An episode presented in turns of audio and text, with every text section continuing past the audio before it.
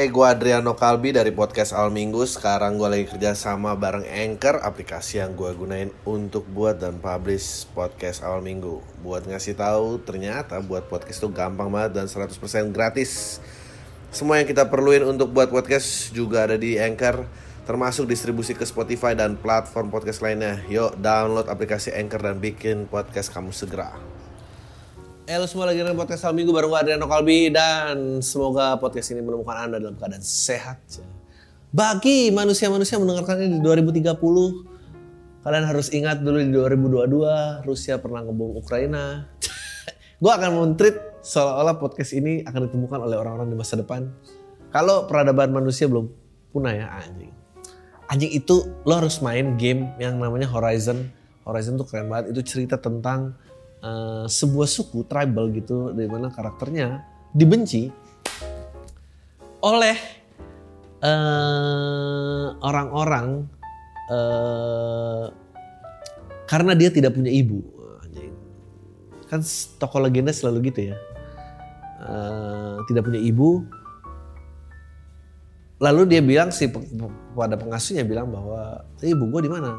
Uh, pokoknya kalau lu ikut ada ujian kedewasaan, kalau lu menang, nanti ntar mereka mau bisa menjawab pertanyaan lu. Lu akan ditemukan oleh yang disebut Tuhan ini. Uh, yang ternyata di dunia itu adalah binatang-binatangnya udah berbentuk mesin dan dia nggak pernah ngerti. Nah Tuhannya itu kita yang main tahu, tapi karena dia orang tribal dia nggak ngerti Tuhan. Ternyata itu ada pintu yang ada scannernya dan itu berbicara dan itu disembah-sembah sama orang. Nah dalam perjalanan mencari ibunya itu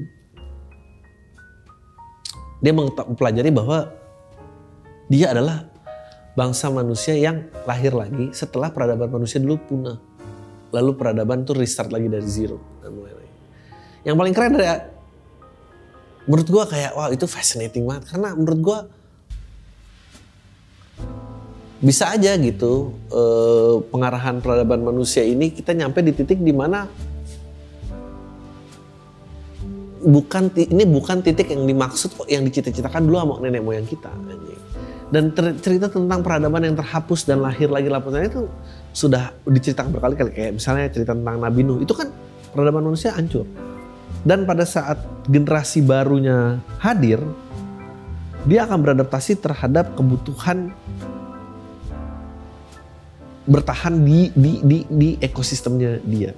Yang mungkin mengarahkan dia ke tempat lain kalau kita adalah perang tentang sosialis dan kapitalisme, lalu kapitalisme menghadirkan kue-kue red velvet dan rainbow cake itu, dan internet, dark web dan segala macam dan podcast, bisa jadi pada saat kalau peradaban musnah, lalu timbul-timbul manusia-manusia baru yang tidak terjamah dan dia mengambil alih, dia mungkin nggak ngerti, dia nggak ngerti nemuin kamera itu dia bingung, dia nggak ngerti nemuin podcast ngaksesnya gimana uh, atau mungkin sudah tidak bisa terakses lagi karena bentuknya bukan fisik nah itu dia kenapa uh, orang-orang zaman dulu ini yang hebat dari teknologi fisik menurut gue bukan teknologi digital bahwa teknologi fisik tuh uh, abadi gitu ya. Untuk untuk membuat keabadian lo harus leave your mark on earth dan literally leave a mark gitu.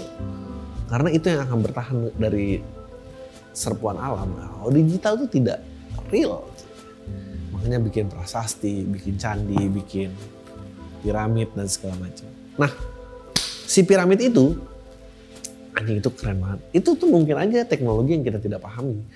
Karena gue lupa ya ceritanya. Piramid itu pernah berusaha dihancurkan gara-gara di abad keberapa gara-gara simbol bukan simbol yang bertentangan terhadap bertentangan dengan apa sih itu kepercayaan. Pokoknya kan kita ada animisme ada dinamisme. Kita animisme kan semua berketuhanan satu. Dianggap ini simbol-simbol dinamisme hancurin aja. Mau dihancurin kagak bisa min gak bisa. Tapi ada bekas codetnya ada bekas garis lurus gitu di sisi belakang piramid uh, ngancurinnya tuh biayanya mahal banget dan nggak bisa di, eh, jadi akhirnya yang putusin tuh nggak dihancurin nah itu diperintahkan untuk copot batunya satu persatu. Dicopot katanya satu hari itu cuma bisa memindahkan dua batu. Dari dari sekian banyak makanya itu masih berdiri dan batunya katanya kalau ditaruh di padang pasir dia rembes ke tanah. Jadi ma masuk ke dalam dan Anjing itu bangunan apa dan buat apa? Um, jangan-jangan ya, nah makanya banyak emang kebijakan kebijaksanaan kebijaksanaan kayak eh apa mungkin medis lebih baik makanya dan kita kayaknya baru ya kayak Borobudur juga orang nggak ada yang ngerti bangunnya gimana mahatnya gimana nggak ada yang ngerti. Uh, piramid di piramid Giza ya kalau misalnya yang, yang yang tiga bintang sejajar dengan bintang Orion tuh. Itu itu meleset satu mili bangun. You guys lu kalau ngerti fisika matematika ya lu kan bangun piramid nih. Tiga titiknya sejajar dengan tiga gugus bintang Orion itu lo tau gak sih lo meleset satu mili di di bawah pada saat lo bikin pondasi kotaknya itu bongkar men sampai atas. Itu di dengan batu seberat itu, itu itu presisi luar biasa. Dia tahu bangun segini kalau bawahnya segini nanti ntar pusatnya ada di titik tengah ini dan itu ke atas. It, it, itu sih luar biasa ya lo nggak pernah nah, dan mungkin juga kita sebetulnya sudah istilahnya kiamat berkali-kali. Istilah karena life will always find a way dan dan dan you know jadi pasti akan ada manusia or, or, or makhluk-makhluk intelektual berikutnya gitu. Dan it's always fascinating aja gitu lihat ke depan dan ini padahal gue cuma berkembang dari orang-orang yang mau nyapa gue di 2030. Balik lagi halo orang-orang di 2030 di tahun 2002 uh, eh, setelah ketegangan yang gue ceritakan secara singkat. Oh kalau lo mau tahu sejarah singkat uh, dunia kita di abad 21 seperti apa uh, mohon dengar episode sebelumnya. Jadi lo mengerti peta pergerakan kekuasaan yang berpindah-pindah. Lalu lalu denger ini ya kemarin 2022 akhirnya sengketa negara yang dianggap lambang kesusahan dari sosialis katanya narasi dari negara uh, timur itu katanya dia pengen pulang ke induknya tapi di negara kanan katanya dia ngebom hanya karena keparnoan fasisme. Akhirnya tokoh pergerakan fasisme Parno kalau lu ngomong gitu tentang gua lu mau apa anjing? Um, gua nggak tahu apa yang terjadi. Uh, jadi itu keadaan kita sekarang dan uh, ya sebetulnya sih menurut gua Amerika kayaknya sih takut kalau dia harus bersaing dengan negara adidaya lain gitu balik ke USSR. Nah, salah satu kartun yang selalu memprediksi kebenaran itu adalah The Simpsons. Menurut gue The Simpsons tuh bukan salah mungkin mungkin mungkin bukan pionir tapi yang bertanggung jawab bahwa medium kartun itu bisa disajikan untuk orang-orang dewasa. Well, gue rasa sih kartun selalu tentang orang-orang dewasa karena waktu Tom and Jerry itu mereka nggak mikirin selera anak-anak, mereka mikirin kayak ya kayaknya orang dewasa ketawa nih nonton kayak gini. Nah habis itu dia memprediksi tepat juga tuh Ukraina mau balik ke Rusia takutnya jadi USSR lagi. Uh, dia memprediksi Trump jadi presiden. Dia memprediksi, duh banyak banget deh. Uh, dan dia tuh kayak futuris atau future lock anjing keren banget ya. Nah, suatu 10 bulan ke depan dan mencoba menerka-nerka apa yang akan terjadi kemudian hari. Um, ya menurut gue hebatnya tuh adalah ngeri gitu. Siapa lagi ya? Uh, Bill Oakley uh, buat Bill Oakley salah satu angkat cerita. Dan dan ya gue rasa gue rasa kalau mungkin The Simpsons itu ada yang memegang uh, artefak dari peradaban manusia yang lampau jadi memberikan sejarah-sejarah ke depannya seperti apa. Dan ada peramal robot uh, artificial intelligence yang bisa menghitung algoritma pergerakan. Gue pengen belajar sih algoritma. Kenapa algoritma? Kenapa dunia itu bergerak dengan algoritma? Anyway. Ya, jadi ya dia udah prediksi dari itu kayak gue ngeliat anjing ini keren banget gitu. Ya, again, gue tuh sayang kart gue gini, gue nggak gitu nggak gitu 100% dukung kapitalisme, tapi gue suka ada produk-produk seperti ini kayak entertainment tuh menurut gue kalau sosialis tidak akan ada entertainmentnya. Gue suka nih kejeniusan-kejeniusan seperti ini. Nah, lalu setelah perang, pecah perang, bukan pecah perang sih, pecah serangan sebenarnya. Banyak nih namanya mengenal Dunning-Kruger effect. Orang sok pintar, pintar yang merasa tahu segalanya. This guy. Kata Salmi gue juga rasa gitu. Bedanya? Bedanya gue tahu gosok. Orang lain ngerasa pintar aja. Uh, Dunning-Kruger effect adalah suatu bias kognitif atau keliruan dalam menilai berpikir mengenai kemampuan yang dimiliki. Orang tersebut percaya bahwa ia lebih pintar dan lebih mampu daripada kenyataannya. Ini terjadi karena kombinasi antara kesadaran diri yang buruk dan kemampuan kognitif yang rendah sehingga membuatnya terlalu tinggi dalam menilai kemampuan diri sendiri. Orang dan Kruger Effect akan berbicara panjang lebar mengenai satu topik gokil. Ketika ia memiliki secuil informasi mengenai suatu topik, ia merasa sangat berpengetahuan dan menjadi ahli. Dia juga bisa saya mempercayai informasi yang salah dan dengan percaya diri menyebarkan pada orang lain. Ya kayak gue, kayak gue sekarang percaya banget sama TikTok. Apa pun yang TikTok katakan itu benar. gue ada kemarin lucu banget. Cara mendidik perempuan menutup pintu mobil yang benar. Anjing lucu banget. Itu ada cewek diem lagi di depan gitu. Lakinya di depan bawa eh, apa bedak tempat bedak, bedak terus oh, bedak tutupnya dibanting-banting. Gini menurut kamu gini petak gini petak petak perempuannya cuma diem aja. Petak baru habis itu dikat dia nutup pintu cekrek. Gini ya? Iya anjir. Emang suka dibanting tuh nutup eh, pintu. Perempuan nggak ngerti gue katanya capek tapi nutup pintu dibanting mulu aja lu nutup lu nutup kemasan bedak lu emang dibanting dari hati pecah semua dong. Di situ ngerti lu pintu nggak ngerti. Di digajarin pakai nutup bedak lucu banget tuh anjing viral roll Rangga Sunda Empire disebut bisa pecah perang dunia ketiga anjing iya emang bisa cegah ya lu yang dibom sih menurut gua emang Lord Langga nih kalau jadwal TV udah sepi dia teori lagi ya emang. Pinter nih dia. Menghubungi Putin melalui direct message, gokil. Lakukan oleh Lord Rangga agar menjadi tatanan agar tetap damai kembali, gokil. Dia pernah mengatakan jika dirinya sebagai petinggi Sunda Empire sebagai Dewan Keamanan Dunia yang menjaga perdamaian di dunia dan menjaga tatanan dunia saat ini. Hal ini pun munculkan berbagai macam pikiran bahwa yang diucapkan oleh pria bernama asli Edi Raharjo atau dikenal dengan Rangga Sasana, Pangeran Rangga atau Lord Rangga beberapa waktu lalu adalah benar. Gini loh, Lord itu nggak menjijikan kalau emang lu dipanggil orang lain, tapi kalau kayak hari ini gue si Lord Rangga anjing, nyebelin banyak orang. Tolonglah, ini nggak ada yang bilang ah, anjing dia tuh gue sih kebayang banget dia tuh dia tuh bapak-bapak komplek pengangguran yang demen konspirasi on steroid men dia tuh. Sama aja. Pas ini, aduh saya sudah de, saya udah tebak Rusia bakal ngebawa Ukraina ya.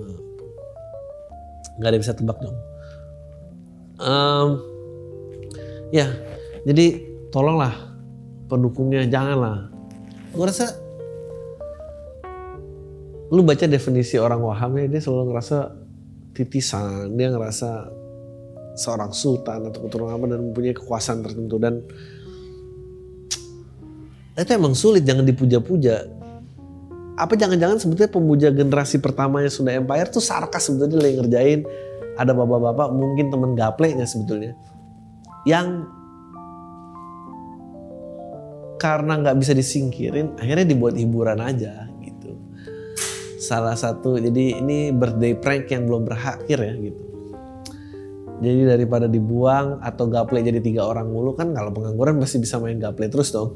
Jadi akhirnya dia membiasakan untuk ya udah deh lu cerita dan bikin teori-teori apa. Anjing ada satu hari orang bilang kayak kita lucu nih kalau kita kerjain.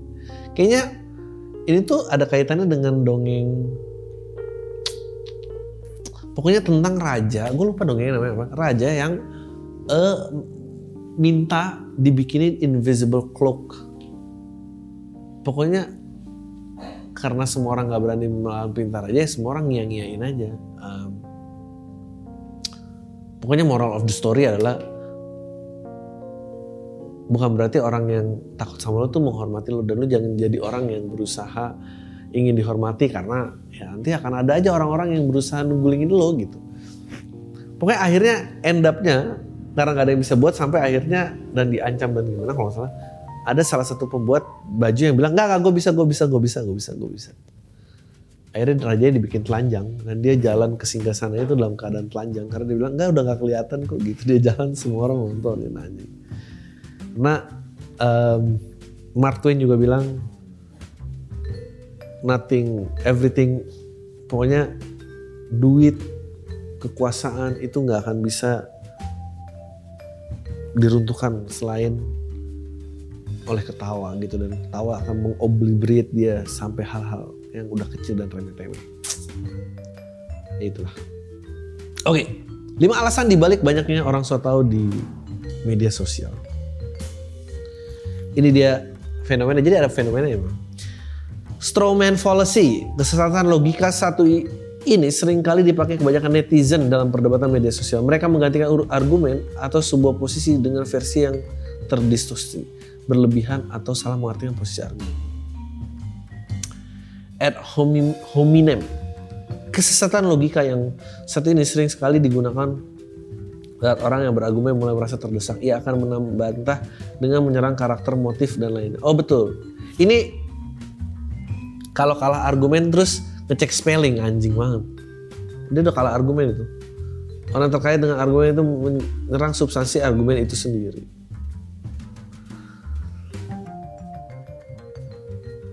Tu tukoke tukoke ah, nggak tahu ini nyebutnya T U K U O K Q U E. Q U O Q U E. Tukoke gue sok sok Prancis saya anjing nggak tahu ini apa. Kesatuan logika ini juga kerap ditemui oleh pada debat di media sosial, bahkan sering didapati orang-orang yang memegang jabatan tinggi di sebuah instansi mereka mendiskreditkan keabsahan argumen logis lawan dengan menyatakan kegagalan lawan yang bertindak secara konsisten sesuai dengan kesimpulan untuk menyatakan kegagalan lawan. Ini orang-orang yang demen ngecek all tweet ya. Argumentum autoritatis. Ini salah satu adalah kesalahan berpikir di mana seorang akan menilai argumen berdasarkan siapa yang berbicara jabatan si bicara atau bawah pembicara. Mereka justru mengesampingkan substansi argumen tersebut karena mereka akan langsung percaya apa pun dikatakan orang tersebut. Oh, iya kayak gua kayak gua melihat TikTok yang verified gua langsung anggap itu kebenaran. Slippery slope. Slope merupakan kesesatan logika saat orang berasumsi akan sebuah keadaan A terwujud maka dipastikan keadaan B juga akan terjadi tanpa ada alasan bahwa bukti benar. Oh benar, slippery slope. Oh dia berpondasi yang rentetan gitu ya. Bila orang tersebut berusaha bahkan melarang untuk mengatakan keadaan A untuk terwujud. Oh, padahal belum tentu kalau A terwujud, B terwujud. Jadi mendingan A didismiss aja. Berarti kalau lo setuju ini, lo namanya lo setuju ini. Sebetulnya itu argumen komedian sih. Anjing gue sering banget pakai slippery slope berarti bangsa. ya gitulah. Berapa menit sekarang? Baru 18 anjing lah. Um, dan akhirnya kita, uh, nah ini makanya kemarin ngomongin demokrasi dan kapitalis dan segala macam sosialis dan segala macam. Sebetulnya sebetulnya demokratis itu lawannya bukan kapitalisme lawannya sosialis. Demokratis itu bukan lawannya otoriter. Ini nggak ada hubungannya. Itu bukan perang kalau fasis itu emang mengancam fisik kan. Nah, gue salah satu filsuf yang paling gue suka adalah Socrates karena dia benci sama demokrasi. Gue rasa, nah ini lagi gue bilang seni itu adalah produk zaman ya. Bukan seni sih, sebetulnya pemikiran itu produk zaman. Karena gue hidup dari uh, kapitalisme dan demokrasi dan uh, media apa istilahnya media bebas. Jadi free magazine anjing kan free magazine bukan? Apa sih namanya? Masuki era ya gitulah uh, makanya gue karena udah kebablasan jadi pemikiran gue benci demokrasi. Kalau lu tumbuh di daerah penuh dengan supremasi gitu uh, eh, gue rasa lu pasti pro demokrasi karena lu meng mengharapkan itu. Pada intinya sebetulnya kita berusaha mencari keadilan karena keadilan atau kebenaran itu bukan produk banyak suara orang. Tapi kalau lu hidup di dunia penuh otoritarian, otoritari apa sih bener gak sih? Ya otoriter. Lu pasti akan merasa bahwa enggak suara rakyat adalah suara Tuhan. Karena eh, kata-kata yang gue cari itu apa? Otoriter. Ya itu loh pokoknya. Eh, karena yang di atasnya udah berkuasa parah banget Hey, gue Adriano Kalbi dari podcast Al Minggu. Sekarang gue lagi kerja sama bareng Anchor, aplikasi yang gue gunain untuk buat dan publish podcast Al Minggu. Buat ngasih tahu, ternyata buat podcast itu gampang banget dan 100% gratis. Semua yang kita perluin untuk buat podcast juga ada di Anchor, termasuk distribusi ke Spotify dan platform podcast lainnya. Yuk download aplikasi Anchor dan bikin podcast kamu segera. Nah Socrates nih dia benci demokrasi karena dia bilang pemikir dan filsuf terbesar asal Yunani dikenal sangat kritis terhadap demokrasi. Wah, ada apa ya pemikiran Socrates dan demokrasi? Yuk kita cari tahu. Ya Allah, ini artikel berat kenapa dia bikin dia begini? Kenapa harus ada kayak gini sih? Wah, ada apa ya antara pemikiran Socrates dan demokrasi? Yuk, bisa kita cari tahu yuk. Gue gue sebagai penulis nggak akan nulis yang kayak gini-gini sih. Itu ini kan ngambil artikel ya. Ini tuh menurut gue kayak kenapa kenapa ya orang ada yang kayak gini ya? Maksud gue menambah esensi apa yuk? Socrates salah satu pemikir dan filsuf terbesar asalnya dikenal sangat kritis terhadap demokrasi. Titik. Udah lanjut. Ini kalimat ini nggak ada fungsinya nih. Wah ada apa ya antara pemikiran Socrates dan demokrasi? Yuk kita cari tahu. Ini tuh kayak lu disuruh kumpulin tugas 1500 kata terus anjing gue kurang berapa kalimat lu tambah-tambahin gitu. Seiring berjalannya waktu, mungkin lo mulai menyadari bahwa banyak banget mikir dan kata berasal dari Yunani. Contohnya pas belajar konsep demokrasi, pasti disebutkan bahwa demokrasi secara etimologis berasal dari dua kata bahasa Yunani demos dan kratos. Yang ternyata dulu, nah ternyata dulu anjing pakai seorang pemikir asal Yunani dan Kratos nggak suka sama demokrasi. Wah kira-kira kenapa ya? Nggak butuh dong pakai wah kira-kira kenapa ya? Yuk kita cari tahu bersama ngebahas kehidupan dan mendapatnya soal demokrasi. Mari meluncur. Astaga nanya. Nah, how idiot that we need to be untuk kayak gini. Pengenalan tingkat Socrates. Tokoh filsuf yang dianggap sebagai salah satu pendiri filsafat barat. Meskipun demikian informasi tentang kehidupan dan karya Socrates sebenarnya sangat terbatas bila dibandingkan dengan filsuf-filsuf Yunani kuno lainnya. Seperti murid Socrates Plato eh seperti murid Socrates, Plato, murid Plato dan Aristoteles. Oh, Plato tuh Oh iya. Jadi Socrates gurunya siapa? Dia benci gurunya kalau nggak salah. Berbeda dengan Plato dan Socrates, Aristoteles, Socrates tidak meninggalkan tulisan sehingga kehidupan pemikiran Socrates dapat diketahui berdasarkan tulisan Plato aja. Oh oke, okay. anjing lucu banget nih murid yang sebel anjing loh. Socrates sih so tau banget. Selama hidupnya Socrates yang dikagumi oleh muridnya. Ya iya dia, dia, dia dihukum mati murid. Dia banyak bicara soal filsafat dan cara berpikir secara rasional. Socrates mulai suka mulai dialog atau bicara dengan sebuah pertanyaan yang kemudian menjadi diskusi untuk berpikir rasional dan memahami alam semesta. Sampai sekarang pendekatan pelajar metode itu dikenal sebagai Socratic Method. Gokil. Memulai dengan pertanyaan, merangkum jawaban dan argumen yang ada, merangkum jawaban dan argumen yang ada, menantang argumen dan meminta bukti berdasar lebih lanjut, mengulangi proses diperlukan hingga semua pihak setuju. Terlepas dari orang-orang yang kagum ternyata banyak orang-orang kota Athena tidak suka serangan Socrates ya iyalah nggak suka. Karena Socrates membuat orang kesal dengan pemikiran dia dituju satu orang muda di kota Demokrasi di Yunani. Konsep demokrasi yang dikenal sebagai sistem politik Yunani sejak pertengahan 500 sebelum Masehi, konsep ini digunakan di beberapa kota terutama di kota Athena. Nah, kira-kira anjing ngapain sih ngomong kayak gini? Demokrasi berasal dari Demokratos, itu tadi udah keluar demos itu orang rakyat, ya, makanya demonstran kan itu rakyat sedang orasi itu. Dan kratos berarti peraturan. Konsep demokrasi peraturan pemerintahan yang ada berdasarkan suara terbanyak rakyat. Oke, demokrasi ada ada ada. Sebenarnya nggak semua saya kata. Oke, pemerintah sobat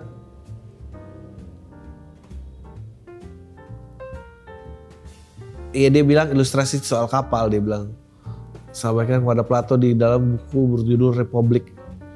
Dia bilang pada saat soal kapal lu kan cuma boleh kaptennya doang dong yang megang setir, apa semua orang megang setir repot.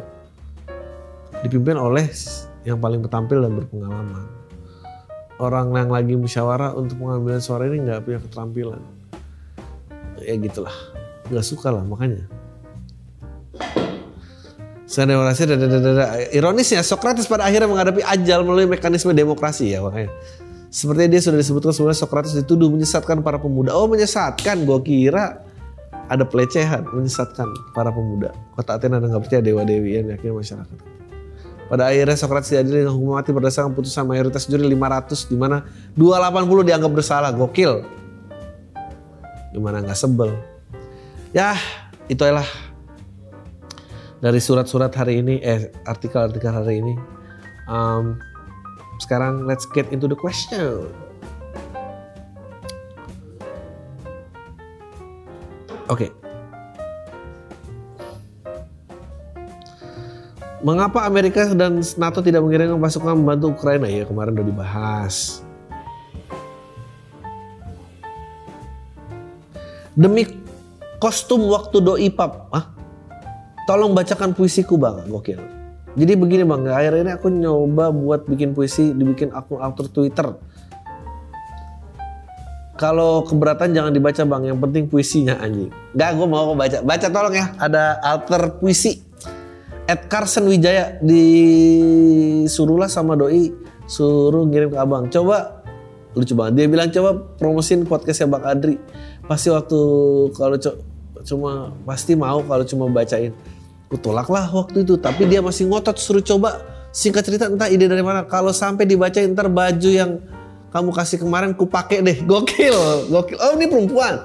Baju yang ku kasih ini dimaksud sini itu lingerie nakal yang gue kasih cuma buat bercandaan doang waktu dia ulang tahun gokil jangan dibaca di podcast takutnya dia denger di antara kita aja ya lu udah telat anjing sebenarnya iseng-iseng berarti aku berharap doi legowo dan nama kelakuannya make bajunya waktu itu aku main ke kosan dan pub tanpa embel-embel kayak gini oke cara janji adalah janji tolong kasih pub ke Anjing lucu banget. Eh janji adalah aja. Gue bacain puisi ya. Jadi lu pub ya kasih bikinlah senang temannya udah dibeliin. Gokil. Kayak omongannya jadi terus semangat lah aku dan keadaannya sekarang di kosanku udah kayak beberapa macam baju tipe kayak gitu bang. Gokil. Sebenarnya aku malu bang minta tolong kayak gini. Tapi mau gimana tapi mau gimana lagi? Demi bisa milih kostum buat dia pap. Anjing urat malu putus sama perihal kecil.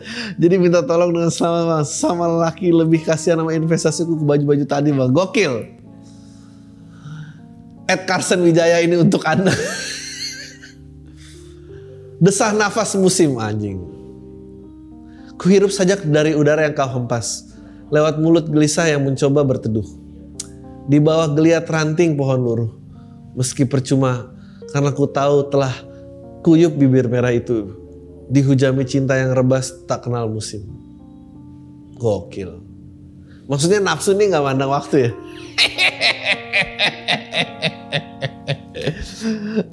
eh, udah ngasih baju aneh-aneh, puisinya kayak begini, gokil. Tapi lucu kok, lucu lucu lucu lucu. Oke lah, lumayan ya, selamat. Nanti ntar tolong bagi pap.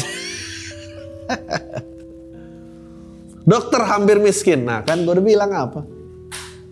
Seorang dokter yang saya mengambil pendidikan spesialis laboratorium kalau bahas medis bahasanya patologi klinik jadi gue dari zaman kuliah emang gak ada pergaulan keluar circle anak kedokteran semua orangnya itu itu aja dari zaman kuliah kedokteran sampai tamat pendidikan profesi 7 tahun gak ada yang niat serius ngulik hal-hal lain karena kesibukan di pendidikan. Begitu amat tamat kerja dan kerja gajinya lumayan tapi karena gue nggak pernah terpapar dan nggak pernah nyari tahu gimana mengelola uang ya uangnya ngendep doang di tabungan. Sekarang gue sekolah di spesialis dan sekolah spesialis di Indonesia ini sifatnya masih university base bukan hospital base yang artinya gue sebagai mahasiswa dan gak digaji sama sekali dari RS jaring yang kerjasama dengan kampus income gua nol lah bener juga ya kalau hospital base pasti lo digaji ya Rata-rata hitung-hitungan gue agak salah karena gue rencanain sekolah sebelum nikah dan sekarang udah punya anak jadi kekurangan duitnya jauh di luar ekspektasi. Kalau gue hitung-hitung finansial gue paling setahun lagi sementara gue masih ada lima semester lagi. Oh, dan belum termasuk biaya tesis. Oh, emang tai model pendidikan dokter spesialis Indonesia. Gue udah coba belajar kripto dua minggu lebih dan coba trading, eh malah rugi-rugi bro. Karena trading disinyalir itu adalah supply dana untuk Rusia menginvasi Ukraina ya, makanya simpatinya jelek langsung jelek semua. Kasih saran dong bang, bagusnya gimana ya? Gue ngapain jangka pendek, ngawatin keluarga gue jangka pendek sampai menengah dan tapi nggak terlalu sibuk sampai ganggu pendidikan gue. Eh, edit foto bugil. Jadi gue nggak tahuin jam pendidikan gue sama kerja jam kerja soal dokter RS biasa pagi sampai jam sore. Makasih mas soalnya. PS kalau lu mau tahu cerita gimana anehnya pendidikan dokter spesial Indonesia dibanding di luar, gue bisa kasih cerita lagi. Mau gue, please kirim lagi. Ah, gua rasa em, eh, ini jualan surat sakit ke anak-anak SMA ah nggak bisa tapi ya sekarang udah WFH apalagi ke ilegalan ilegalan dokter. Resep-resep. Kan anak-anak senja banyak tuh. Kesehatan kesehatan mental kasih kasih obat itu aja. Gue nggak tahu men. Nyari apa? Gojek lu mau apa? Bingung gue ya gitu semoga semoga lu ketemu ya jalan tapi pasti ketemu lah gue yakin lu ketemu. Gue yakin lu ketemu. Lu orang pinter. Gue nggak tahu men saran apa bener. Ini baru cuma podcast di sini yang di mana lu nanya yang jawab nggak tahu. Tapi mendingan nggak tahu daripada so tahu. Ingatlah itu.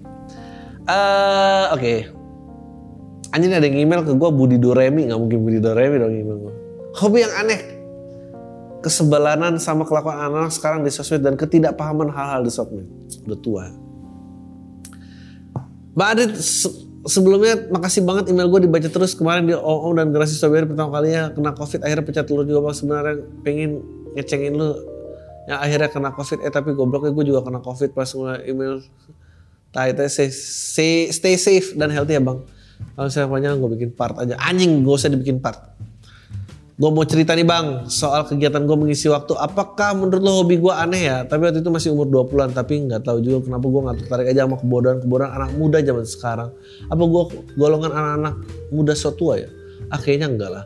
Gue nggak pernah posisikan diri gue yang paling soalnya gue tak tap soalnya nggak paling soalnya. Tapi tau lah takut gue LPLK tapi nggak kerasa. Dan hobi gue tuh ngeliatin Insta Story di Instagram ngeliatnya sambil menggerutu gitu kan bisa lihat story story orang-orang isinya lagi kumpul-kumpul keluarganya spontannya dalam hati gue bisa pada akrab-akrab gitu bapaknya pasti anak-anaknya nggak ada apa-apanya tuh. Dan story storynya bilang capek mental health tuh galau-galauan terus. Dalam hati gue ngomong goblok kalau capek beneran nggak bakal di story lah anjing. Iya oversharing kok di share oversharing tetap share. Gimana caranya sama jadi orang kenapa merasa paling tersakiti sendiri babi. Masalah cemen-cemen lah sampai bikin story gue kadang-kadang makan susah nggak sampai bikin story. Aku lapar tay cemen banget orang-orang sama gue ngerasa aneh aja kelakuan orang-orang narsis oke. Teman-temannya story usaha abis anjing story motivasi dan kirim-kirim bawa apa grup nyindir anak-anak. Tapi menghasilkan duit sebanyak dia sebel banget gue liatnya tapi tetap aja gue follow soalnya asik ngeliatnya. Betul kan? Men kita harus mulai tren follow lah orang-orang yang lu benci. Karena satu itu nggak bikin orangnya apa jadi tahu kalau lu sebel sama dia which is good. Which is good.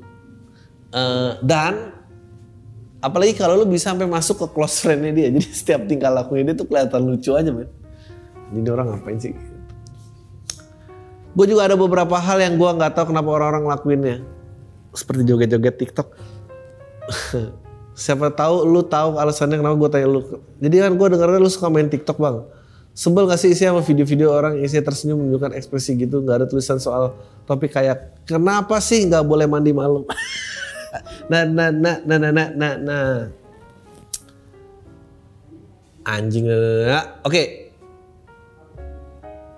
Variabel anak WA apalah oke. By the way ada saran ditonton nggak di Netflix bang soalnya tempatnya Kevin, Tom Segura, Luis C.K. Dave Grohl, berkasnya udah gue tonton semua. Tonton di YouTube Mark Norman.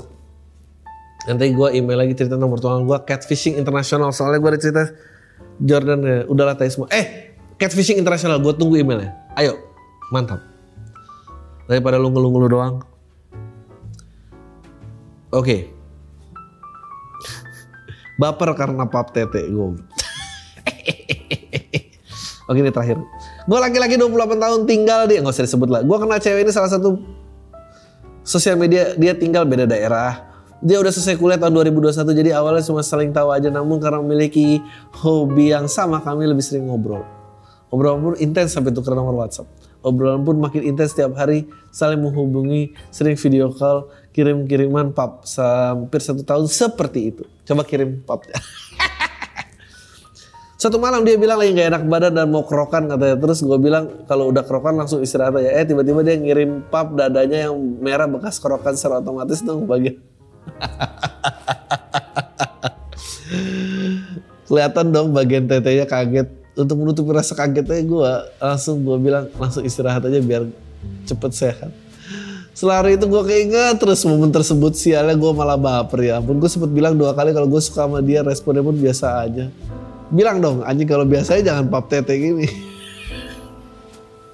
Sekarang kami tidak pernah berhubungan lagi soalnya dia punya pacar bang tapi gue masih suka sama dia. Emang goblok gue pada ketemuan langsung aja nggak pernah ditambah jaraknya mungkin tidak mungkin untuk itu jauh banget ceritanya. Ya menurut lu bang gue baper salah nggak bang? Nggak salah lah anjing. Di pap tete gimana ke baper?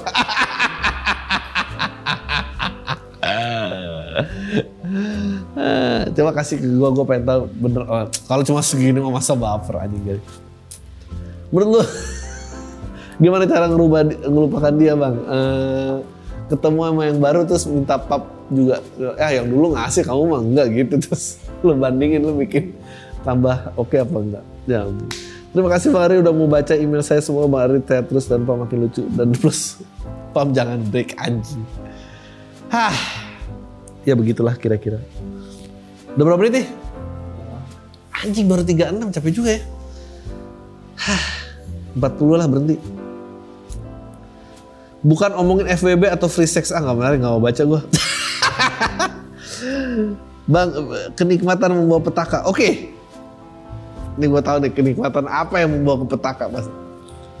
Bang lu setuju gak dengan kata-kata waktu kesuksesan orang beda-beda? Lihat tuh Jeff Bezos dan penemu KFC sukses pada udah tua-tua. Kata-kata itu menjadi penghibur buat orang yang belum berhasil di usia muda. Harusnya kalau belum berhasil di usia muda dibully aja biar makin giat berusaha. Betul. Ini yang gue bahas dari Hasan kemarin bahwa misalnya levelnya itu ada tiga. Lihat tuh, lihat tuh Jeff Bezos dan yang punya KFC sukses saat dua. Itu hanya boleh diterima oleh orang-orang yang sedang berusaha di level 2. Dari level 2 mau ke level 3. Tapi kalau dari dia orang dari level 1 mau ke 2, dia nggak boleh dengar nasihat itu. Pasti banyak alasan. Disemangatin. Jangan terboyong pujian itu bisa bikin lu jatuh. Sekarang gue umur 19 tahun juga belum berhasil. Gue rasa bulan itu sangat perlu dicambuk. Iya 19 tahun malu belum ngapa-ngapain. Di usia muda, orang-orang sukses di usia muda bukan yang udah tua. Gue nggak mau sukses pas umur 70-an. Buat apa banyak duit kalau tua? Terus email kenapa subjek lu kenikmatan mau petaka anjing? Nggak ada apa. Menipu nih, akhirnya banyak yang menipu. Gue kira bakal cerita apa. Ini gue habis baca pap tete soalnya. Masa baca hal-hal filosofis nggak seru ah? Ah. Anjing nih pakai PDF.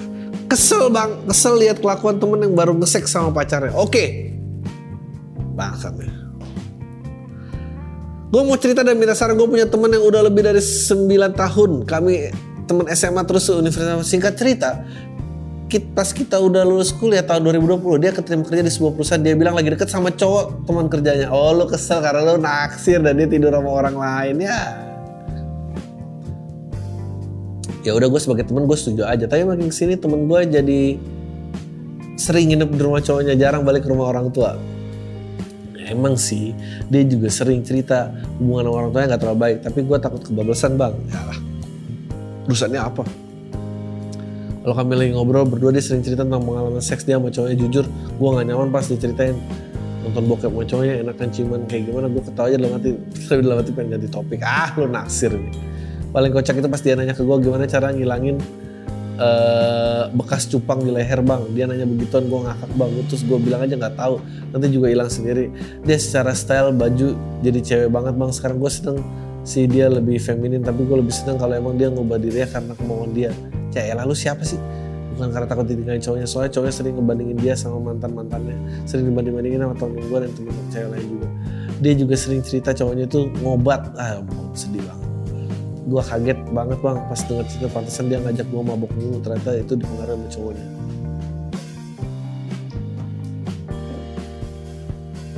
Ya.